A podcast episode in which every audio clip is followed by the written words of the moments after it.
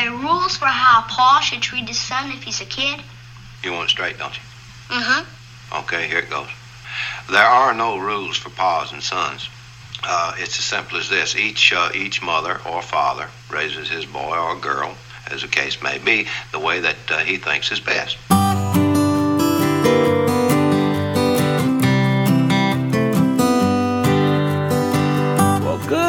Morning, good afternoon, or good evening, depending on when and where you're tuning in. This is episode 44 of the Blue Collar Executive Podcast, and I am your host, Louis Talby Jr.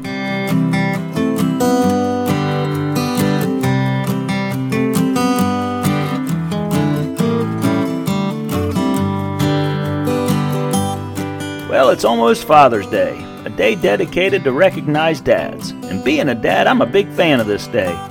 My kids always give me nice gifts and hang with me all day. I'll never tell them because I love getting gifts, but the biggest gift they give me is just hanging with old dad all day. Well, I don't know where this is going to go, but it's one of my favorite subjects, so let's just see where it takes us. Let's go.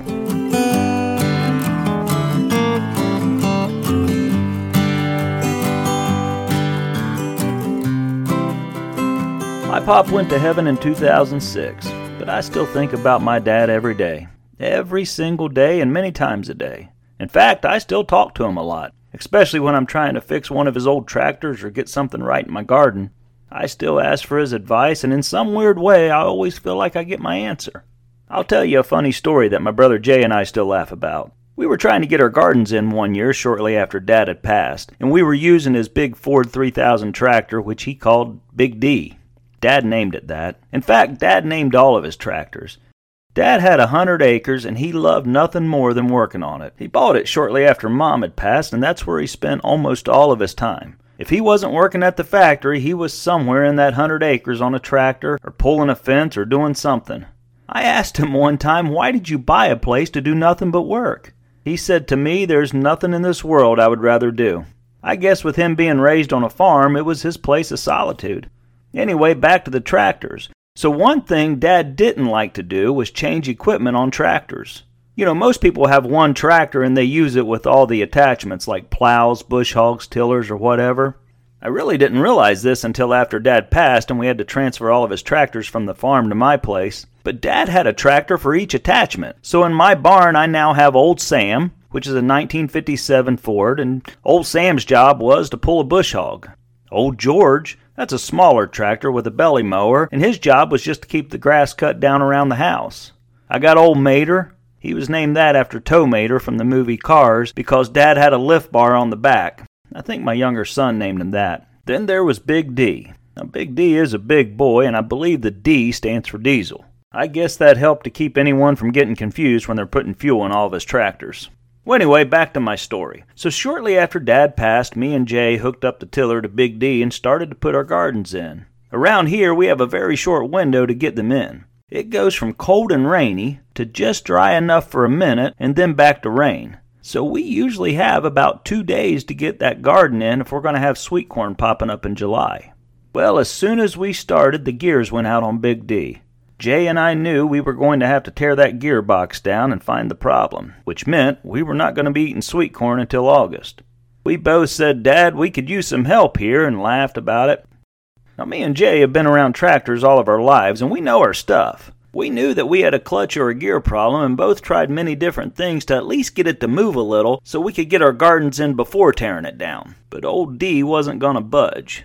So the next morning I went out there with my toolbox ready to tear into it. But right before I put a wrench on it, I felt an urge to try it one more time. So I laid my wrench down, hopped up on the seat, and said, Come on, Big D. I fired it up, pulled it down in gear, and it about threw me off of it. I put it in reverse and then forward. I called Jay and said, Watch this as I pulled the front wheels off the ground. We both put our gardens in that year and have every year since with Big D, and have never felt as much of a slip in those gears. We still laugh and talk about that. Now, you can say something must have just been jammed up in it or as a coincidence, and you may be right. But Jason and I like to believe that Dad is still helping us out. I sure do miss my dad. He was a great man. Yeah, he had his flaws, but that was just because he was human. I try to be like him, and I hope in my kids' eyes that I'm half the hero that he is to me. I still play his old guitars, and the memories just flood back. I laugh at all the times he would yell at me when I would get out of time while he was trying to learn something new on his banjo, and I can close my eyes and visualize that I'm sitting right there behind him while he's up there on stage doing his best Johnny Cash impersonation. I have a funny story about that too that I've told many times, but it's a true story. Dad always sang a Johnny Cash song called Folsom Prison Blues. He would step up to the mic and in his best Johnny voice he would say, Hello, I wish I had Johnny Cash's money. That was his impersonation of Johnny's opening line, Hello, I'm Johnny Cash. Dad had a deep voice and he could imitate Johnny pretty good. So as soon as he would finish saying that, I would do the lead guitar intro and we would start playing the song. And I could play it in my sleep. I mean, we'd played it a million times. But about halfway through the song, there's a lead break, which Johnny would always yell, Suey, when it was time to do it. Well, as I said, I had played behind Dad since I was four years old, so I could really just do that subconsciously, because my main focus was smiling at the girls on the dance floor. And every single time it came to that part, my dad would yell, Suey! I would jump out of my skin thinking he was saying, Louie! I always thought I messed up because in my head I was on that dance floor showing them girls my moves. but I never missed a beat and we always laughed about it after the song. I could sit here and tell stories about Dad all day long. Heck, I wrote a book about him. He was something. You know, I've been fortunate in my career and travels to meet celebrities, major CEOs, and some of the wealthiest people on this planet. But it's not even a contest for me. My hero is and always will be an old farm boy with an eighth grade education. Yeah, I know I'm biased because he's my dad, and I hope most of you feel the same way about your dad. One thing I learned when my first son was born is that kids don't come with instructions and there's no rule book for being a dad. You just do the best you can to raise them right. Try to teach them right from wrong. Do a whole lot of praying. And you give them unconditional love, which they'll test from time to time. Especially when they become teenagers, they'll test it. But if you're a dad, you know there's nothing in this entire world that they could ever do to stop you from loving and caring for them. Just like our Heavenly Father does for us. I mean, we mess up a lot as humans, but He always forgives us and never stops loving us. Remember the song Tie a Yellow Ribbon Around the Old Oak Tree? It's about a fella that gets on the wrong side of the tracks and he won't listen to old dad. Like most teenage boys, he knows everything and dad's a big dummy. So he says some hateful things and he leaves town. Well, later he comes to his senses and realizes that old dad wasn't as dumb after all. He feels horrible and wants nothing more than to tell his dad he's sorry and to get that big old bear hug that only dads can give. But he's pretty sure he blew any chance of that with the things he had said and done when he blew out of there like a bad storm. Well, there was a train that ran right in front of his parents' house. So he mailed them a letter and said, I'm going to be on the next passing train. And if there is any chance in this world that you could ever forgive me, tie a yellow ribbon around that old oak tree in the front yard, and I'll get off at the next stop and come on home. Well, as the train passed by, he was too scared to even look out the window, so he asked the lady sitting next to him. And she said, Honey, you're going to need to look at this. Every branch of every tree had a yellow ribbon in it, and his old mom and dad were standing in the front yard waving yellow sheets. You know, I heard that song played many times as a kid, and it never really meant anything to me. But now that I'm a dad, I totally get it. It gets to me just telling it now. There is no deeper love than the love we have for our children. I never knew how much I loved and needed my dad until he passed away. And I never knew how much he loved and needed me until I was a dad.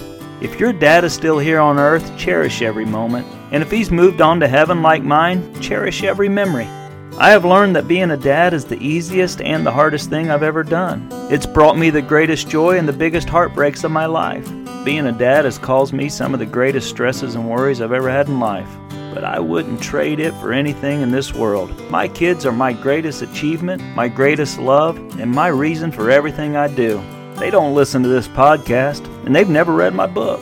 But I continue to do it because someday I hope they look back and are just a little bit proud of me. For 20 years, I passed up many career opportunities that could have escalated me up that corporate ladder, but my priority was being a dad. They didn't choose to be my kids. I chose to be their dad, so I owe that to them. Oh, I screwed up a lot as a dad, but I just try my best to do exactly as my dad taught me.